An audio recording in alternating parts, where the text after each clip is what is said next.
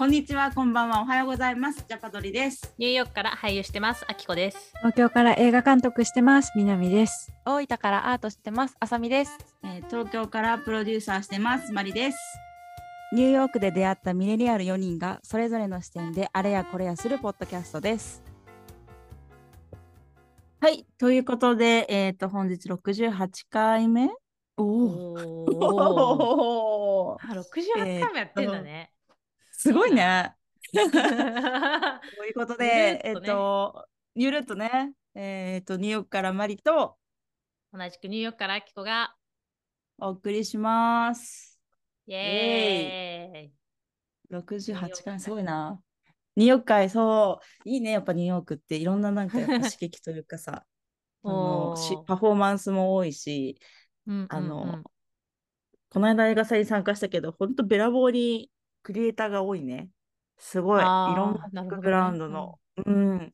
確かになん。か通常、なんか日本のそのインディペンデントの映画祭に参加すると、若い人たちが中心だけど、いろんな年齢幅の方たちがいて、そうね。うん、感動する、本当に。なんか、でやっぱ確かに、うんうん作品とか、そういうクリエイターとかには事書かない街で。ね、それがすごい。それもその、まあ、映像もしかり舞台もしかりなんかいろんなジャンルのなんだろうパフォーマンスなりアートなりとかがいくらでもあの吸収できる場所っていうかうん、いろんなものが常にあって困らない。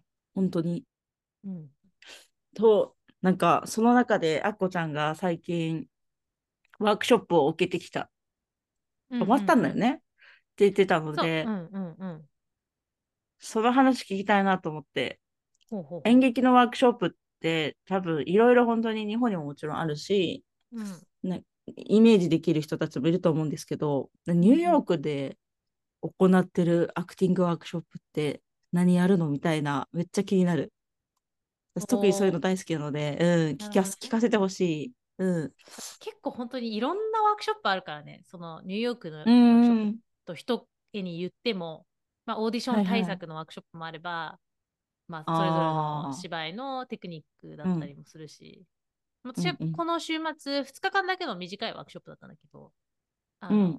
まあ、全部でうん8時間ぐらいのやつで、おそれはね、マイケル・チェーホフテクニックっていう、うん。結構スペシフィックというか、うんうん。なんだけど、その中でも、うん。その、なんだろう、ガチガチのマイケル・ジェイホフのテクニック自体をやるっていうよりかは、それを、うんうん。まあ本、本来教えてる先生が、うん。まあ、自分なりに多分今、現代の俳優に、まあ、活かせる要素みたいなものなんだろうっていうのだけを抽出した感じで、その。彼なりに、えっと、インタなんていうの、解釈したものを、えっと、エクササイズみたいにしてるから、全然その、まあ、マイケル・チェーフと言っても、すごいこう、うんなんだ本筋のマイケル・チェーフみたいな感じではないと、他の人は言っていた。私実はそのテクニック自体、本ちゃんのものは受けたことがないから、比べ、ああ、なるほどね。マイケル・チェフコフって、うん。あれだよね、その体をも最もこう重要視する。うん。そうだよね。なんか私が知ってるのなんだっけ、サイコロジカルジェスチャーっていうのが多分有名で、うん。うん。その、形から入っていくみたいな、そのジェスチャーっていうか、なんだろう、その、自分のその多分精神、そうそう、ポーズ、ポーズ、ポーズから逆にそれが自分に影響していくっていうものを使う。なんかちょっとアプローチの順番が違うのかもしれない。さっき、なんか、まず前回の話で行動から始めるっていうのがあったけど、うんうんうん。形だったり行動だったりみたいなのをしたときに逆に自分が影響される。なんかメソッドとか。自分の中を作って、そこから自然に出てくうんる行動をするみたいなとこがあると思うんだけど、逆に行動からはいはいはいはいとか形から影響を受けるみたいな。はいはい。ああ、面白いね。うんうんうんなんか、いその、だいぶ前に演劇学校行ってた時に、あのーなんだっけな。 Movement for Actors っていうクラスがあって、そこの先生がマイケル・チェーコフを本当に大好きで、たまに取り入れたメソッドが感情ボックスみたいなのがあった気がする。。うんうんうんなんか本当に単純に怒り、悲しみ、ほにゃららみたいなのうんうんうんのボックスを作って、あの床に。で、そこうんうん。に移動するためにそのポーズを変えるっていう、おーっていう訓練をやったりとうんかうん。してた気がするけど、まあ、とりあえずママイケル・チェーコフはそういう体を優先してそうそうそうそう。え、どんなことするの？で、そのワークショップ実際2日間ワークショップはなんか、まあ、モノローグと一応シーンは用意してって言われてて、うんモノローグはもう完全に暗記した状態で来ることと、シーンは、はいはいはい。なんか、うんまあ自分がものすごく好き、もしくは自分がものすごくやりたくないシーンを選んで、だけど暗記しなやりたくい。ない。ほうほうほう。なんとなく知ってるけど、暗記まではしてないシーンを1個用意してくださいって言われてて、へえ、面白い、具体的。うん。うん、で、モノローグは割と一人ずつ発表するっていうよりかは、うんうんうん。結構その自分が常にこう何事にもやっぱりある程度反応してるんだよね。そのただ歩く、最初歩くから始めるんだけど、その部屋の中を。はいはいはいはいはい。ただ歩いてて一瞬こうなんか違う記憶が入ってきたりとか、はいはいはいはい。パッて誰か他の人の視界に入ってきた時になんかこう受ける感覚みたいな。で、それがすごく小さいかもしれないし、すごくインパクト大きいかもしれないんだけど、常にそれにこう正直にというか、センシティブになって影響されていくみたいなものをなんか練習練習するっていうか、まあ、訓練するみたいな、特にこのワークショップはそこにすごく重きを置いていて、例えば、うーん。うん。例えば一人ずつ部屋の端っこから反対側に歩くっていうのも、うんうん。一人ずつだからやっぱり歩き出すまずなんか好きな時に行っていいのね。どの順番とか決まってなくてえじゃあ自分行こうかなみたいな。へーでもそれもあ。え行こうかなどうしようかなみたいなやっぱりあるわけじゃん、はいはいはいはい。そうだね。今いいかなとか誰か他の人行くのかな、うん。っていうそういうのも全部こうはいはいはい正直にして、なんなら口に出しちゃうみたいな、で行き始めたら逆にその歩きながらちょっとこう見られてる感じがしたりとか、うんうんうんうん。行かなきゃいけないから行ってるのか。でその言葉にできなかったらそれをこうもうジェスチャーとかにしてとにかくその自分の中に起こってるものをこうへー。常にこう表現しながら外に出していくんだ。うんへえ。みたいな面白い。うん、っていうワークショップでどまあだからムーブメントのクラスみたいな感じだったの芝居のクラスっていうああ、なるほどうんね。それが最初で、で、どこ、そこからどうやって、なんかそのブレイクダウンされたさ、そういう、なんだろう、ワークから、モノローグに行ったの、そこから。これね、あんまりこう到達あの完全なるパフォーマンスまで到達してなくて、その感覚のままなんで、で、そのだんだん輪っかになって、うん一人ずつ中に入った時に、自分のうんなんか、なんだろうな、なんか、What should I do? って聞くみたいな。一人、周りに。で、その周りの人は、何でもいいんだけど、自分のテキストの一部分を返す。で、それにまた反応する。でもその反応の仕えー方ももしかしたら自分のテキスト使って反応してもいいし、まあ、な何も出てこなかったら音だけでもいいし、みたいな。とかからう。やって面白って、そう、あとは一人ずつじゃあ前に、みんなの前に、みんなの前っていうか、まあ、みんなバラバラに座ってるから、一人ずつ立って、こう、うんみんなの、まあ、顔を見ながら自分のテキストを言っていくと、やっぱり一人ずつこの人聞いてねえなとか、え、なんかこの人興味なさそうだなとか、まあいろんなのがあると思うんだけど、それに反応しながら自分のモノローグをこう伝えていくみたいなとか。い。うーん。え、それでちなみにさ、なんかちょっと質問なんだけど、その、うんモノログを言いながら伝えていきながらその反応周りの人の反応にこうするっていうの、そこって、うんうんうん。人によってはさ湧いてきた感情をピックアップできないこともあるわけじゃん。その反応というかさ、うんうん普段は無視するじゃん。なんてスピーチしてる時に相手がつまんなさそうだったらそこそこにさ キー集中しちゃったらスピーチいけなくなっちゃうからさ、うんうんうん。でそれどうやってそこはなんだろう訓練されるの？そこはそう注意され注意されるのっていうかうん注意はさ、なんかその、多分この、特にこのワークショップとこの先生が一番こう、教えたいことというか、訓練として、この何のための訓練の場なのかっていうと、そこだと思うんだよね。その、特にモノローグとかってある程度こういう感情じゃなきゃいけないとか、まあこういう流れがあって、こういう構成だから、こういう状況がしっかりこう自分の中で表現できなきゃいけないみたいなうんうんうんものを多分無意識的にでも意識的にでも、ある程度作っちゃう。けど、うん全然実際にはそれとは全く関係ないことが起こってるかもしれないわけじゃん。なんか全然起こるべきじゃないのにイラッとしてたりとか もっと言ったらすごい自信満々に話さなきゃいけないけどちょっとこう不安を感じてたりとか、でそれうがんうん多分みんなそうだと思うんだけど割とフィルターそのまりちゃんが言ったように関係ないとかこれは使えないって思ったものはフィルターかけちゃう。うんうんうんでもそのフィルターかけずに、あえてそこに行ったらどうなのみたいな。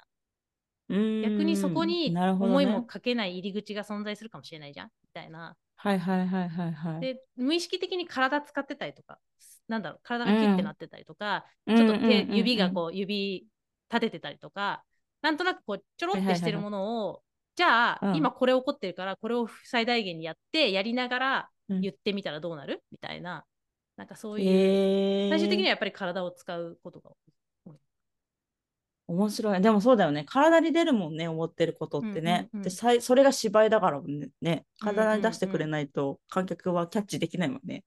うんあのテレパシーじゃ無理だからさ、やっぱりこう。そうだ そう、表に出してもらわないとみたいなうん。うんうんうんなるほど。それは一人じゃできないね、確かに。なんか、ワークショップに行って他の人とやるからこその。うんうん。で、やっぱすごい上手なんでね。うんあのうん。ピックアップするの。が、だからやっぱり自分たちちょっとやってって気づいてもないからこれやってるとか。あなんかちょっとこううーんって感じがうーんみたいな, うんうんなん。か手がうにゅうにゅうってなってたりとかするんだけどそれ何？うんってすぐピックアップしてくれる。これ何？へーこれはなんかどういう感じなの？これはギュッて抑えられてる感じなの？それともなんかこうなんかななんなの？みたいな。聞かれてうんってやなんかそれをもっとちょっとこうきちんと具現化するっていうのかな？はいはいはいはいはい、なんとなくじゃないものにしていくみたいな無意識に過ごさないようにさせるみたいなそうそうそうそう。ことだね。そうええそれはめちゃくちゃいいね。やっぱ言語化できるとか体現化できるってすごうんうくん。大きいじゃん、それスキルとして。ジャパドリそしてこのワークショップに参加しようと思ったきっかけは何だったの？もともとマイケル・チェフすっごい興味あって探してて、うんうん。ずっと。そしたらたまたまこう他の俳優の友達がマイケル・チェフのワークショップがあってなんかすごい友達が良かったって言ってたんだよねみたいなことでえー今探してたんだよっていうとこかうらん。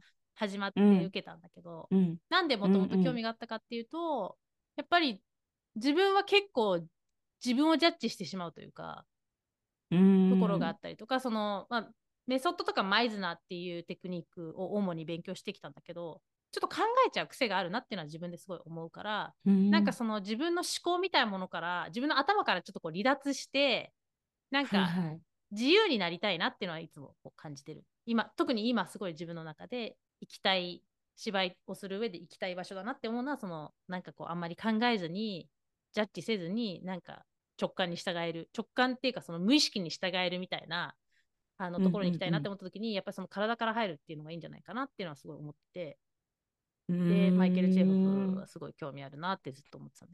え、どうこの2日間、まあね、感覚を2日間で変えるってすごいことだと思うけど、などんな感じだった？受けてみて。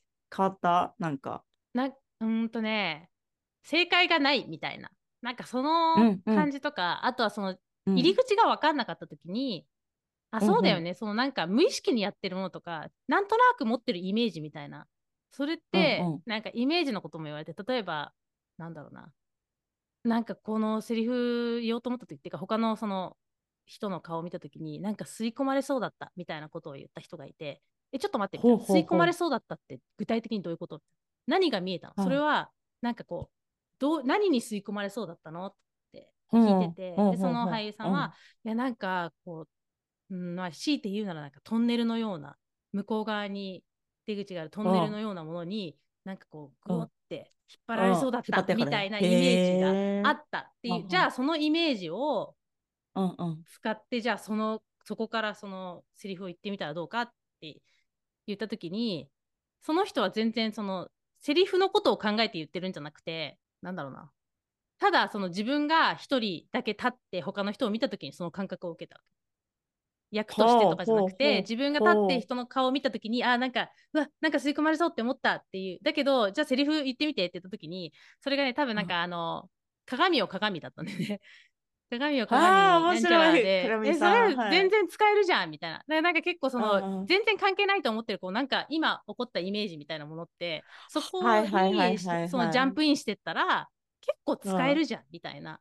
で、それがすごい自分の中では面白かったかな。その実はこれあー2回目でね前回も撮ったことあるんだけど、うんうんうん。あ、そうなんだ。うん。なんかその直後に結構モノローグをやらなきゃいけないオーディションがあった時になんかうんモノローグを読んだ時にこうパッて浮かんできたイメージみたいなものをなんかそこにこはいはいはいうちょっとついてってみようかなっていう風なアプローチをしたらすごい楽しかったからなんかそそういう意味ではすごくこうなんか使えるツールが増えたなって感じがするか面白い。え、ちなみにそのモノローグを読んだ時にパッと出てきたイメージっていうのは、モノローグから得たものなのそう読んでる時にってこと？いわゆるちょっとファーストインプレッションみたいな感じ？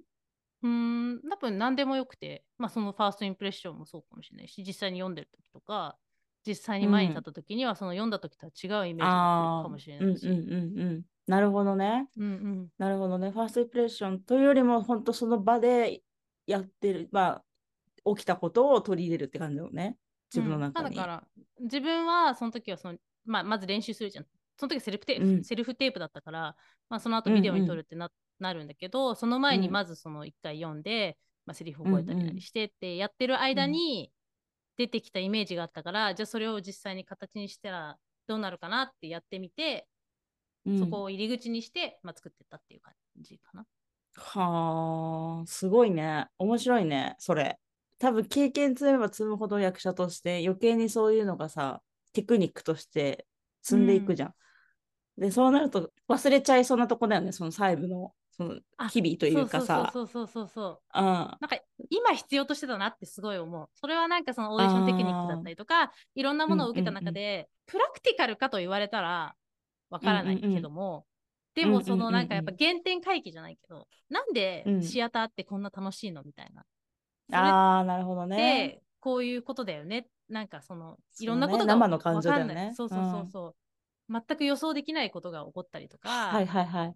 そこになんか言いようのない何かが存在したりとか、とてつもないこうつながりが生まれたりとか、なんかうんすごい、私はやっぱ芝居、まあそのシアター、そのワークショップは特にシアターのことをよく話してたけど、うんその舞台上なり、なんなりって、そういうマジカルなことが起こる場所だなって私は思うんだけど、それをやっぱうりん忘れちゃうじゃないですか。普段一生懸命オーディションとか受けて。そうだね、そうだね。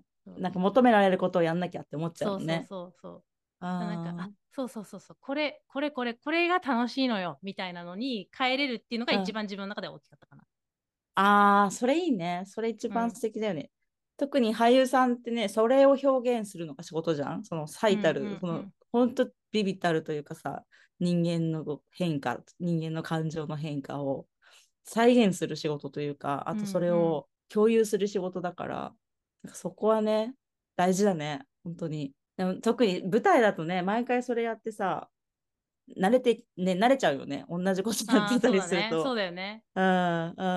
だからそれをね、もう一回鍛錬し直すとこすごく大事な気がする。ジャパドリでも2回目なんだ。だから 1, 回目の衝撃と変わんなかった ?2 回目受けて。えっとね多分1回目は全くうん何を、何をエクスペクトしていいかも分からずにとりあえず行って マイケル・チェーファーうんうんのいわゆるテクニックをやるのかなと思ったら、なんかすげえはい抽象的じゃんみたいな。かなりはい抽象的だったけど、あなるほどねみたいな入り口が見つからない時に自分のこうその潜在意識みたいな無意識的に出てきうんたちょっとしたサインみたいなものをピックアップして、そこにこうついてってみるっていう手があるんだっていうのを発見できた面白さがあってうん今回、はさっき言ったそのあそうそうこれが楽しいのよっていうそうだよねっていうところに戻れたっていうのはまああちょっと違うイン。パクトかな。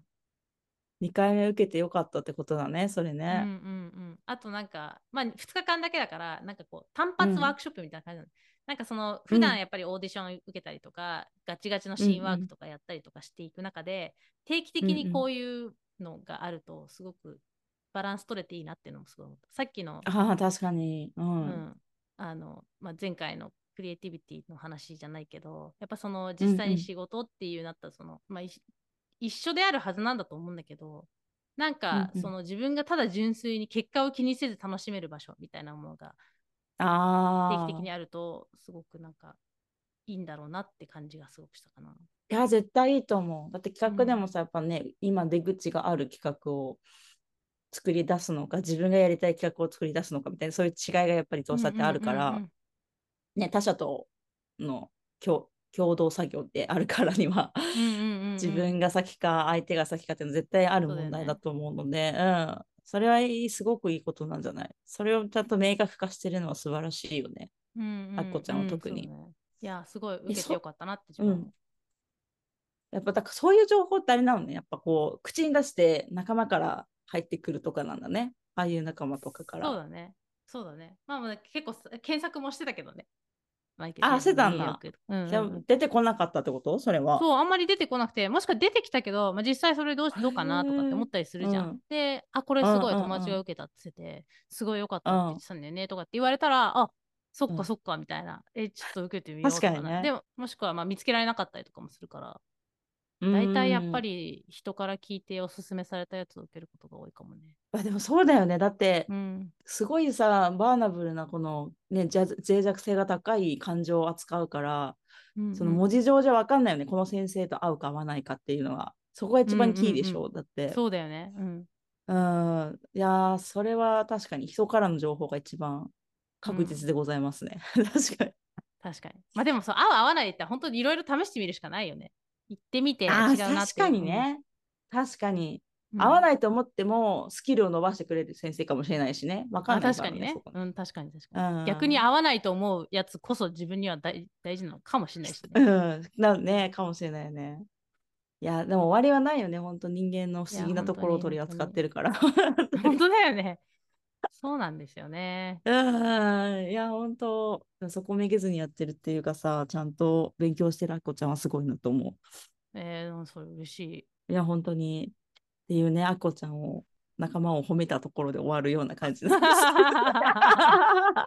いや、本当に。あでもな、お芝居の話って面白いよね、本当に。いやー、本当面白いんですよ。うお芝居ん。ね、面白いよね。うんで特にさ、この地球上に生きてる人間多分か共通するとこだからさ、感情に関しては。本当ね。だからね、それをなんだろう、俳優みたいに使って仕事にするっていうことはないかもしれないけど、一般の方は。でもなんかさ、その感情に気づくっていうことを認識してみるとかさ、それだけでさ、自分を、なんだろう、承認できるじゃん。そこだけちょっと違う気がするんだよね、幸せ度合いが。うんうん、そうだね。確かにね。ね気づける。か、うん、そうそうそうそうそう。ちょっと俳優とか関係ないとか思わずになんか、ちょっと、あ、そういう、なんだろう、自分の感情の気づき方があるんだろうみたいな。だから、今度、朝礼の時に自分がどういう行動をしてるか、ちょっと意識向けてみようとかさ、そうやってやってもらえると嬉しいよね。そうだね。今のこれめっちゃ目配せするわ、みたいなとか。体のそう、自分の体どうしてんだろうみたいなね。そうそうそうそうそうそう絶対出てくるから、うん。それにね、ちょっとね、あっこちゃんのこのワークショップの情報から、俳優じゃない方はそういうのでちょっと応用していただけると、っ てはいいう、嬉しいなっていう。すっげえコアなあれだったわ。あの、クラス報告。いや、そうだ、いや、聞きたい、面白いからさ、そういうのが。ということまあ、ちょっと次回もね、なんか受けたら教えてください。聞きたいわ、いろいろ。失礼いたします。はい。ということで、お時間なので、えっ、と、本日はニューヨークからマリと同じくニューヨークからキコが。お送りしました。それではまた来週ありがとうございます。また来週ありがとうございました。